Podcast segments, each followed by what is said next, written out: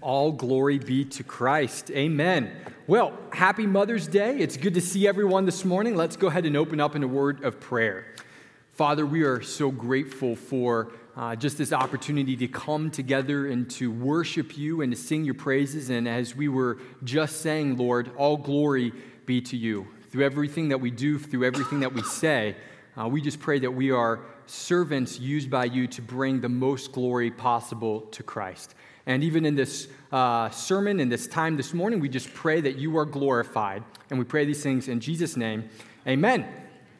Well, this past week, I just returned from our Highland Rome trip. And this was the first time I've ever been in the city of Rome. And there were many things that were astounding and amazing to me. But the thing that stood out the most was the incredible buildings and architecture that fill this city. Never before have I been in a place where you can literally walk down roads that are 2,000 years old that would have been the same roads that were there uh, at the time when Christ would have walked on the earth. I mean, that absolutely astounds me. Just think about it in our country. If a building makes it to 300 years old, it's like a monument, and we put a plaque, we put plexiglass around it, and like, you know, it's the most incredible thing. Multiply that by six, and that's what you have over in Rome. And they just let little kids go running amok, and you know, you can climb on the, them, all these things. These were buildings that were built to last.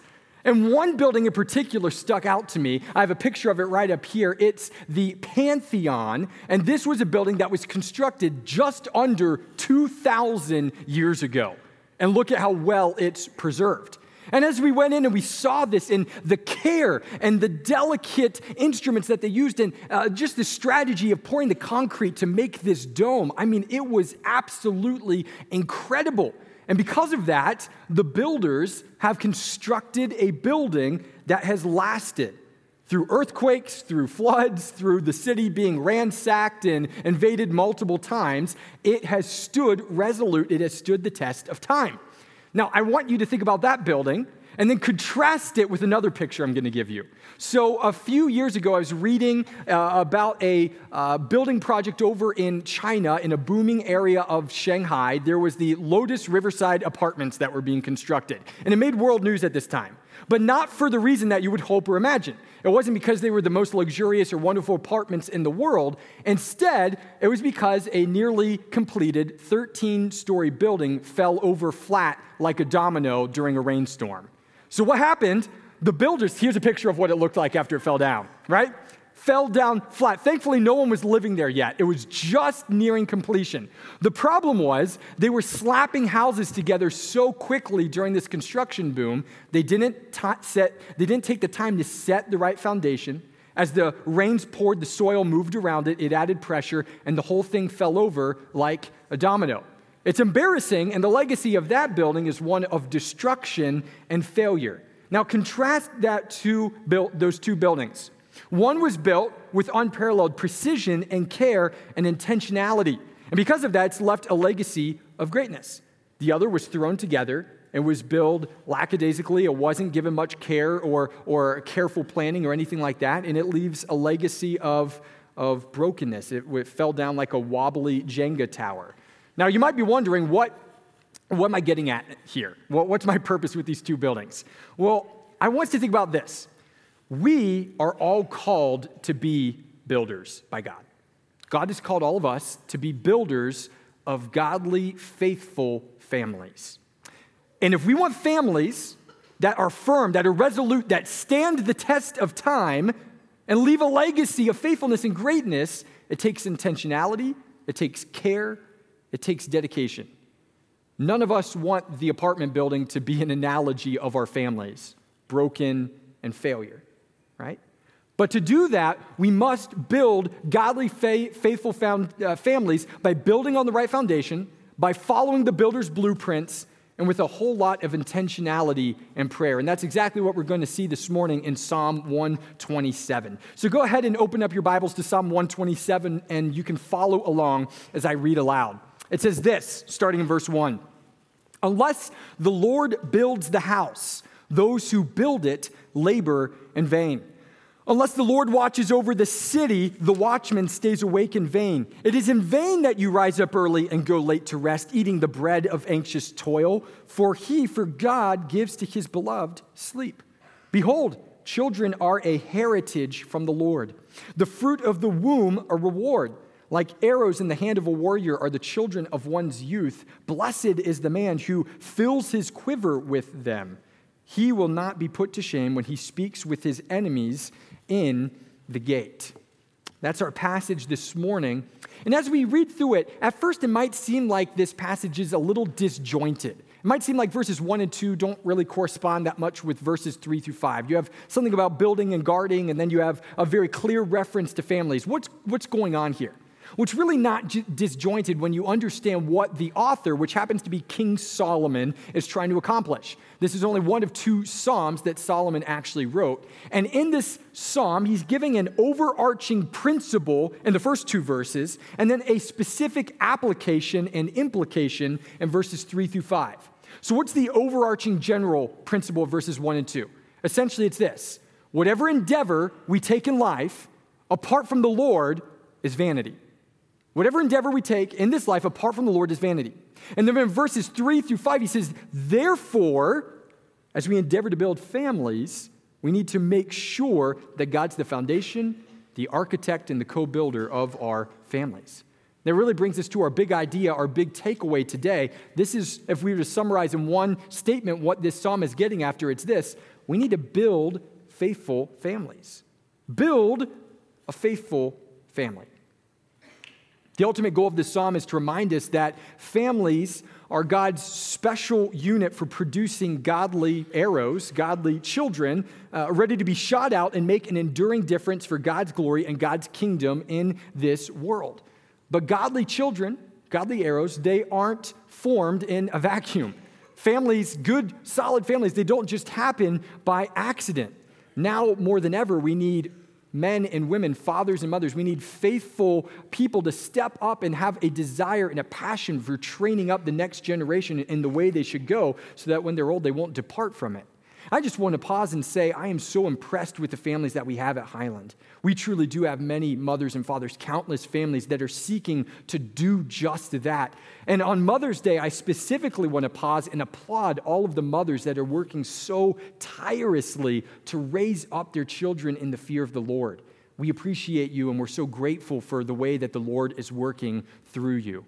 So let these words today be an encouragement to you as you are seeking to do, I think, what the psalm is already telling us to do to build a faithful family. So we're going to see three ways, three applications for how we can continue to do that. So as we jump into our passage, look at the beginning of verse 1 again for our first point.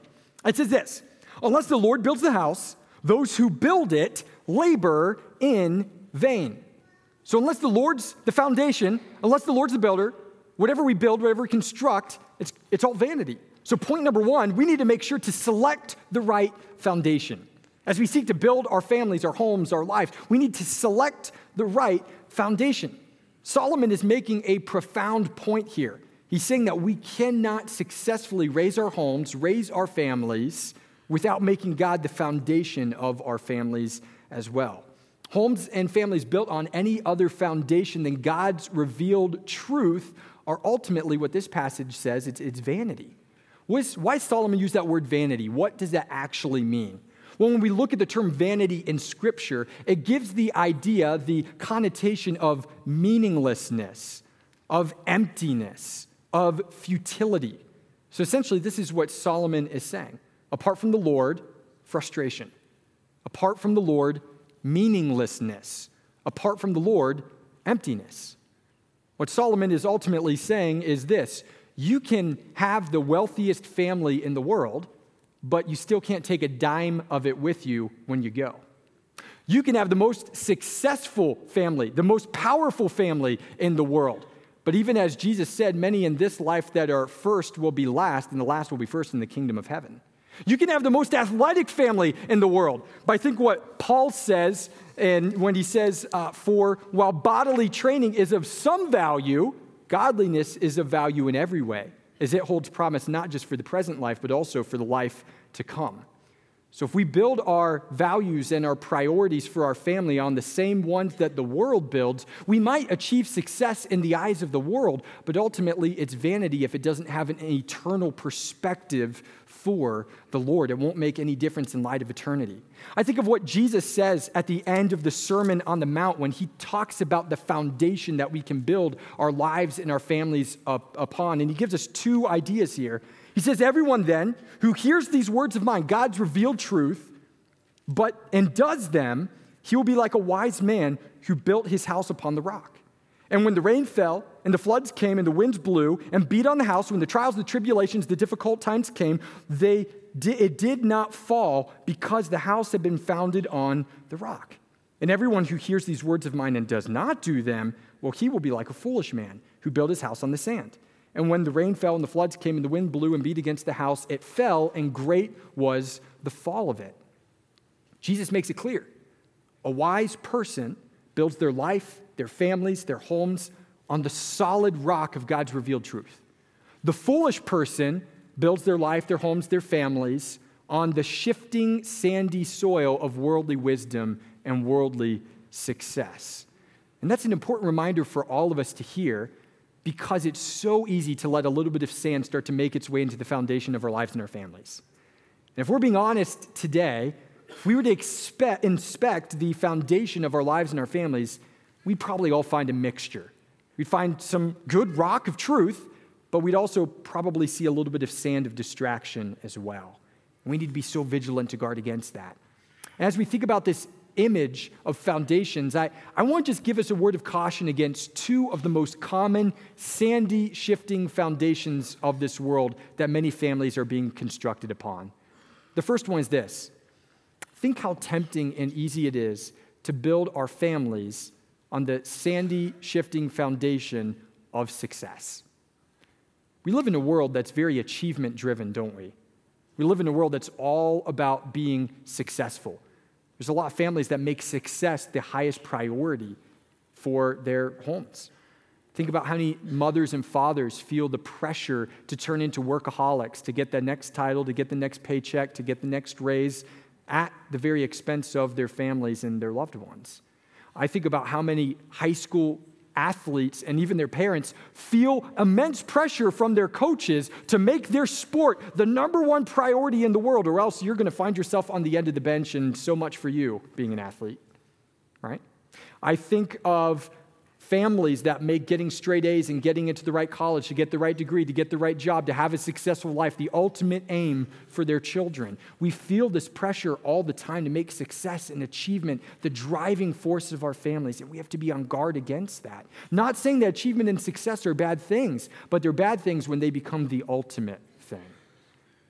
That's the first wrong foundation. A second wrong foundation that we have to be on guard against is the foundation of recreation and hobbies.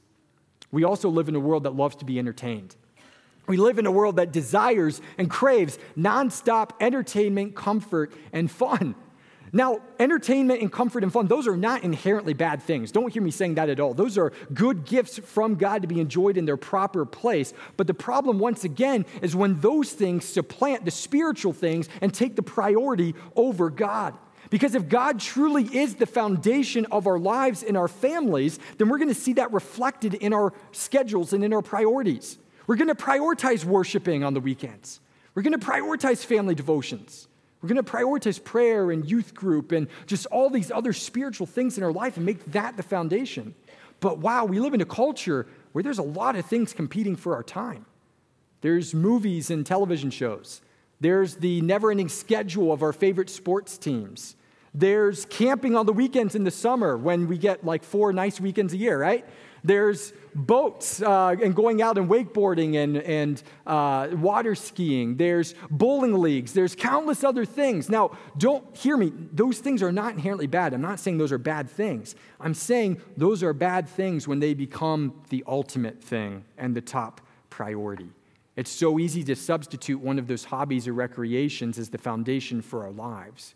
If God's supposed to be the foundation of our homes and our lives and our families, sometimes I think instead a lot of us are tempted to treat God like the landscaping of our, of our families, right? When you go up to a house and you see a house with nice landscaping, it's a nice finishing touch. It's visible for everybody else to see, but it really doesn't do much difference for the daily uh, needs of the home, does it? In fact, landscaping can be hiding a cracked and broken foundation. I think there's a lot of people that try to add God as the landscaping, the finishing touch, but He's not the foundation upholding the entire family. We have to be so careful to guard against that. We need to make God the foundation and keep God the foundation. So, what are some ways that we can do that? Here's just a few ideas, a few suggestions. One could be a few times a week at dinner, setting down the phone, turning off the TV, and just having some family devotion time at dinner at the very beginning. Have one person while everyone else is eating. Pastor Jeff has mentioned this before. I think it's a great idea. Just get a devotional, read through a passage, read through it, uh, pray, for, pray for your food, and just enjoy a time of family devotion around dinner, the dinner table together.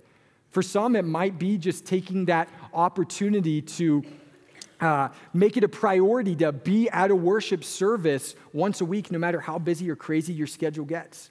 No matter what's going on, we've got a lot of different variety and options of ways you can worship and part, and just saying, we're going to make it a priority to be at church once a week so we can model that to our family and our children. Maybe it's just instead of shying away from spiritual conversations with your family, pressing into those. So asking your family members, hey, what can I be praying for for you this week? Taking those times to disciple your family. Taking those moments on the car ride after church on Sunday on the way to lunch, just asking what everybody learned. Making those spiritual conversations a normal part of the DNA of your family.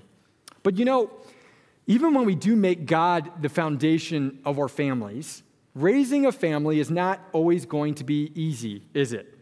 There's still going to be a lot of seasons when we're tempted to feel anxious and restless. There's going to be times where God's plans are confusing and unexpected. And in those moments, it's going to be very tempting for us to feel anxious and respond uh, with feeling overwhelmed with fear instead of overcome by trust. So, as we move into our second point, we see that we need to learn to trust the builder's blueprints. We need to learn to trust the builder's blueprints as we're raising our families. Just listen to the words of the second part of verse 1 and verse 2. It says, Unless the Lord watches over the city, the watchman stays awake in vain. It is in vain that you rise up early and go late to rest, working, working, working, eating the bread of anxious toil, for God gives to his beloved sleep. Essentially, this is what Solomon is saying here. God is the ultimate protector and provider of the family. He's saying it's in vain if on your own power you are working hard, you're anxiously toiling and thinking about how am I going to provide this? How am I going to protect these? How am I going to do all these things? He says, don't be anxious. He says, as we seek to follow God's plans, as we seek to align our lives with God's will, we can protect, we can provide, but then ultimately we can find sleep and comfort and peace knowing that God is ultimately in control and we can trust Him. We learn to trust the builder's blueprints. We learn to trust the builder's blueprints. Now, that's not always easy when you're raising a family or you're a mother or a father. Now, I don't have any children yet, but I have kind of picked up on the fact that raising kids can be a little hard at times, right? I've kind of picked up on that. Nurturing and caring for children can be difficult. And in those moments, we can be very tempted to feel anxious. That vision here of being a watchman that stays awake all night guarding over the city, I'm imagining there's a lot of mothers who totally get that, right? You are the watchman. You are watching, you are Mother Bear watching over the cubs, and you are out to get the enemy that's coming to try to snap. You are there to protect and provide. And that nurturing, uh, loving mindset of a mother, that's a great thing. This, this passage isn't rebuking that. It's just saying, don't make your ultimate trust in yourself. Realize that as you're seeking to do those things, God is the ultimate person behind. God's the ultimate watchman, God's the ultimate protector and provider do your job, but then also find peace by saying, okay, now I can trust God for the rest. And you know, I think about this when there's been many moments in my life when I've given my mom a phone call and told her I'm going to somewhere that some would consider dangerous for a mission trip all around the world, right? And my mom is totally the watchman of the city. Right? Growing up, she is the mother bear to protect her cubs. That is totally my mom, right? But in those moments, I've always been really impressed by how she responds in something that could be very anxious and uh, causing anxiety and hard. She would always say, You know, that makes me really anxious, but, but, I'm excited for you to go because the safest place for you to be is in the center of the Lord's will. That's, that's what my mom has always said. And you know, uh, were there moments when I was on that trip when she was tempted to feel anxious? Oh, absolutely. Especially when I give her a call and say, me and my entire team were just evacuated by a SWAT team off of a plane because they thought there was a terrorist on board, right? That different story for another time. You can ask my mom about it later. But yes, of course she's fit. But in those moments, I can trust the Lord. Did I get some phone calls from my mom telling me to be careful and be very vigilant when I'm over there? Absolutely. Was I always? That's who knows, right? But did were there sleepless lights, nights where my mom was awake and probably praying for me? Absolutely. However, she knew that she wasn't watching in vain because the Lord was the ultimate watchman and she could find her safety and security and peace in that. When there's that constant peace of trusting in the Lord, we learn that we can trust the builder's blueprints no matter what.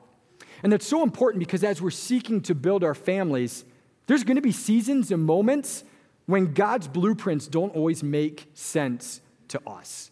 And we have to recognize that our blueprints for the family must be submissive to his blueprints for the family. And that's such an encouraging thing because when we stop and think about it, we realize that if we truly are seeking to do God's will, if we truly are His beloved, if we truly are called according to His purposes, his blueprints are the best blueprints possible. Romans 8:28 gives us that guarantee. So in those moments when we're tempted to feel confused and anxious and not go what's on, we can ultimately trust in the Lord and realize that we can trust his blueprints even though God doesn't let us see the finished product. That's the hardest part, isn't it? God has the blueprints. A lot of the time, we don't get to see what God's building with our families. He just calls us to trust Him along the way. And that means with our limited perspective, there's going to be moments where we stop and wonder God, why'd you have to demolish that wall? why'd you have to tear down that light? Why'd you have to rip up that floorboard? Because we can't see the finished product that God has in mind. There might be some of you out there today that this has been a hard year. There have been moments where maybe there was an unexpected financial turn and it's left you feeling fearful of the future. There might be some of you that got an unexpected medical diagnosis or an injury that completely rewrote the plans that you were building for your family. Maybe there's some parents out there today that have some children that have wandered from the faith and that fills your heart with pain and sadness. There might be some of you out there that are struggling with infertility, and that was never part of your plan. Or maybe there's some of you out there that for your blueprints, you would have been gotten married by now, but that hasn't been God's blueprints for you, right? Those are moments that are hard. Those are moments that are difficult. And when that happens, we can be tempted to do two things complain and compare, right? It can be so easy to complain. So tempting, so easy. Where we think, God, why are you doing this? This wasn't my plan. These aren't my blueprints. Why are you doing? And as I read through the Psalms, especially the lament Psalms, I see a whole lot of times where the psalmist cried out and said, God, you're not doing life the way I wanted. But in those moments, as we reflect on our right theology of who God is, that He's good, He's in control, He's building our lives into the masterpiece that He wants, we find the faith to say, I trust in the builder's blueprints even when I don't understand. We're tempted to complain. We're also tempted to compare, tempted to keep up with the Joneses, right? That old saying. The idea is this sometimes we take out our blueprints for, that God has for our family and we start to compare it to the blueprints God has for another person's family and say, I kind of like their blueprints better. And we start to feel a little discontent and jealous, right? It's really easy to do that. But here's a truth that we need to keep in mind God doesn't like tract housing construction when it comes to his spiritual families. What I mean by that is this. When I lived in California, I lived in a neighborhood that had about 1,000 people with, in townhouses, and every single townhouse was identical. The same paint, the same landscaping, the same everything. And if you changed one little thing, you faced the wrath of the Orange County Housing Association, HOA. And I did one time. I left our garage door open for an afternoon, right? They took a picture of it, put a note on our front door that said, close your garage door or else, right? Like I get a, a threat about leaving my garage door open. That's how seriously they took this. Everything needs to be identical. God doesn't work that way. Every single family that God is building is an original custom work unlike any other. It's pointless to compare because God's blueprints for your family aren't the same as anybody else's because yours is custom, specifically designed for you. So instead of comparing, we need to remember that God is working all things together for our good. He's building the perfect house, the perfect family, the perfect life for you if you trust Him and follow His leading. As we move into the last section of our psalm this morning, our focus changes from trusting to training. In verses three through five, we see this idea of training. They give us some amazing guidance for how we can train up the next generation of children and people for God's glory and God's kingdom. And for our third point, I think this is the essence of what Solomon is saying. We need to focus on fostering faith in our families. We need to focus on fostering faith, on building up faith in our families. Listen to verses three through five. This is what Solomon writes. He says, Behold, Children are a heritage from the Lord, the fruit of the womb, a reward. Like the arrows in the hand of a warrior are the children of one's youth. Blessed is the man, the woman, the person who fills their quiver with them. They will not be put to shame when they speak with the enemy in the gate. Now, at the end of verse 5 here, we have this picture of a father, and let's just say a mother and father, standing at the gate of a city, facing off their enemy. And then also, we see this idea of sharp arrows being pointed behind the mother and father towards the enemy, ready to defend and protect them. And here's essentially what Solomon's getting after. When we raise up the next generation of arrows in the discipline and the fear of the Lord, they will be like arrows pointed at the spiritual enemy trying to get into the gate. They'll be ready to defend against the schemes of Satan. They'll be ready to push back against the schemes of this world. They'll be ready to be used in the hand of the Lord to be shot out as an arrow that will build up his kingdom and bring him glory. So, we're going to see some ways that we can build those arrows. But before I jump into that, before I jump into this last section, I do want to quickly pause and address a topic that's oftentimes overlooked on Mother's Day. What about the women who desire to be mothers, but for some reason or another have not been able to be? Or what about women that chose not to be mothers? I, I, don't understand the pain and the hardship that you've experienced. I don't pretend to. And I don't pretend to understand how difficult Mother's Day probably is each and every year. But as we look at this passage, I also want to give a word of encouragement. And the word of encouragement is this as we think about filling our quiver full of arrows, I don't think that has to be interpreted just as biological arrows. I think what Solomon is getting after here is filling your quiver full of spiritual children as well. Because there's a lot of women in here today that maybe they don't have biological children, maybe they aren't a biological mother or grandmother. You are certainly a spiritual mother and a grandmother, a surrogate mother and a grandmother to many. And this holiday is just as much about applauding you. I think of a example of when I was a high school pastor over in California. There was a, a young lady who was about 16 at the time whose mother was in and out of rehab and eventually just kind of left her and her daughter, and they were kind of on their own. And as I was doing some counseling with her, I kind of reached out to her small group leader, who was a gal in her late 20s. She'd never been married, she didn't have any kids at the time. And as I was sharing all these difficulties with her, the girl said, Well, why doesn't she come live with me? And she did. And this young high school girl moved in with this leader, and over the last two years, this leader's helped her get her grades from F's to A's. She's helped her apply to college, get accepted to a great college, and she's helped her completely turn around not only the physical trajectory of her life, but also the spiritual trajectory of her life. That's her daughter. That's her daughter. Maybe not biologically, but absolutely spiritually and relationally. So today we celebrate mothers and grandmothers and surrogate mothers and spiritual grandmothers. We celebrate everybody who has a desire to impact the next generation for the glory of Jesus. So, how do we do that? How do we raise up those arrows? Well, first, we need to commit to seeing children as a reward for the Lord. We need to maintain the right perspective. Look at verse 3. It says, Children are heritage from the Lord, the fruit of the womb, a reward. It sounds a little obvious to say that we need to view children as a reward, but it does not go without saying in today's culture. There are many people that I interact with that say, I don't like kids.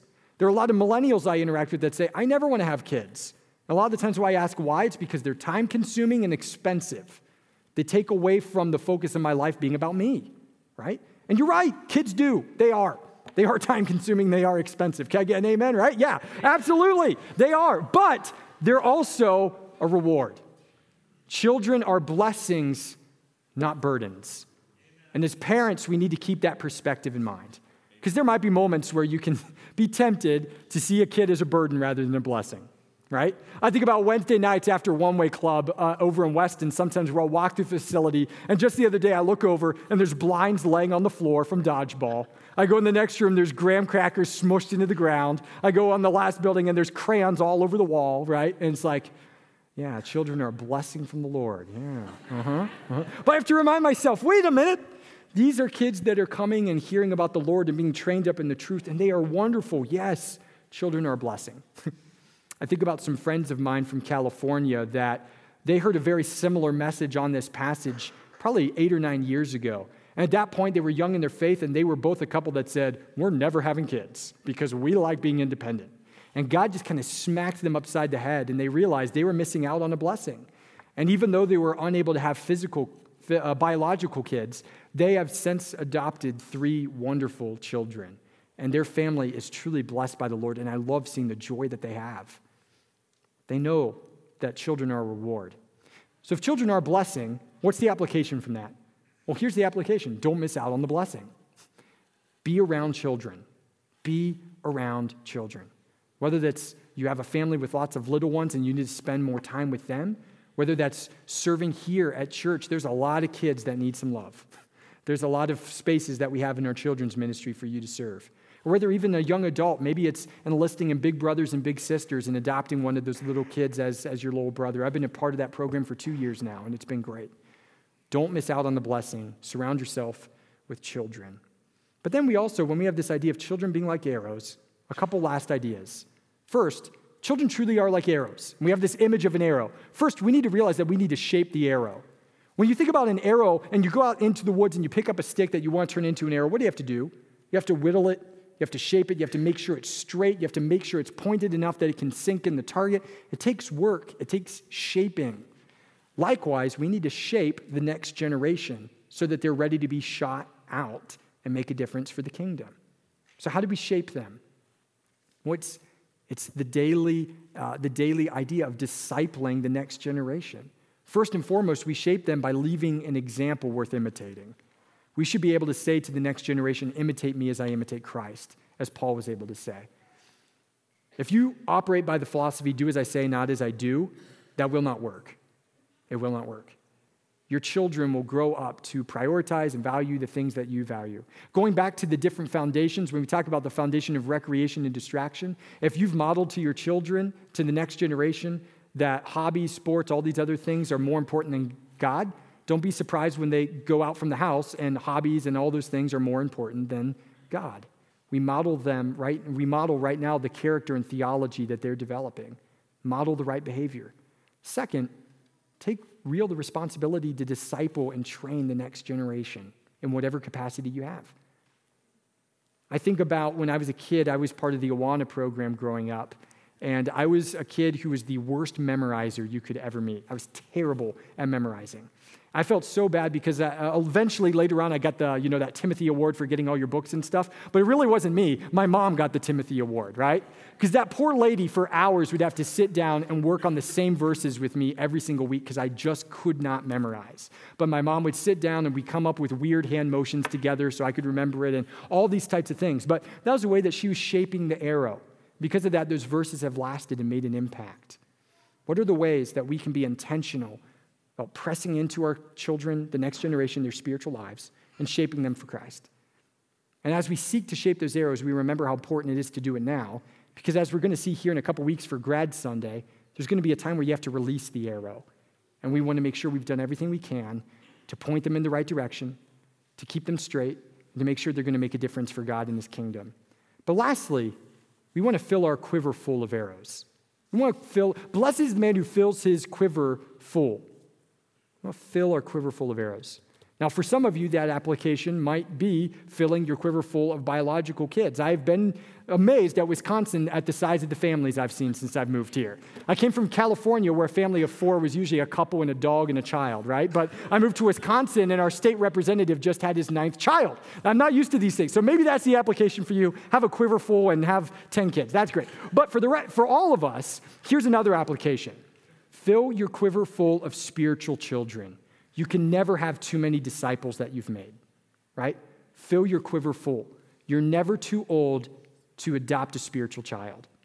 I think about a couple couples in our young adults ministry that are beyond retirement age. They're getting up in years, but they are absolutely looking for more arrows to add to their spiritual quiver. They are like spiritual surrogate parents to the people in their small group. What an encouragement to me. What a challenge to me that when I'm that age, will I continue to be making disciples and looking for arrows that I can shape and train to send out into the world? So, as we've looked at this psalm today, we're reminded that God wants godly, faithful families that we build. As we think not just about our physical families, but we're all part of God's family, we're all part of the Highland family.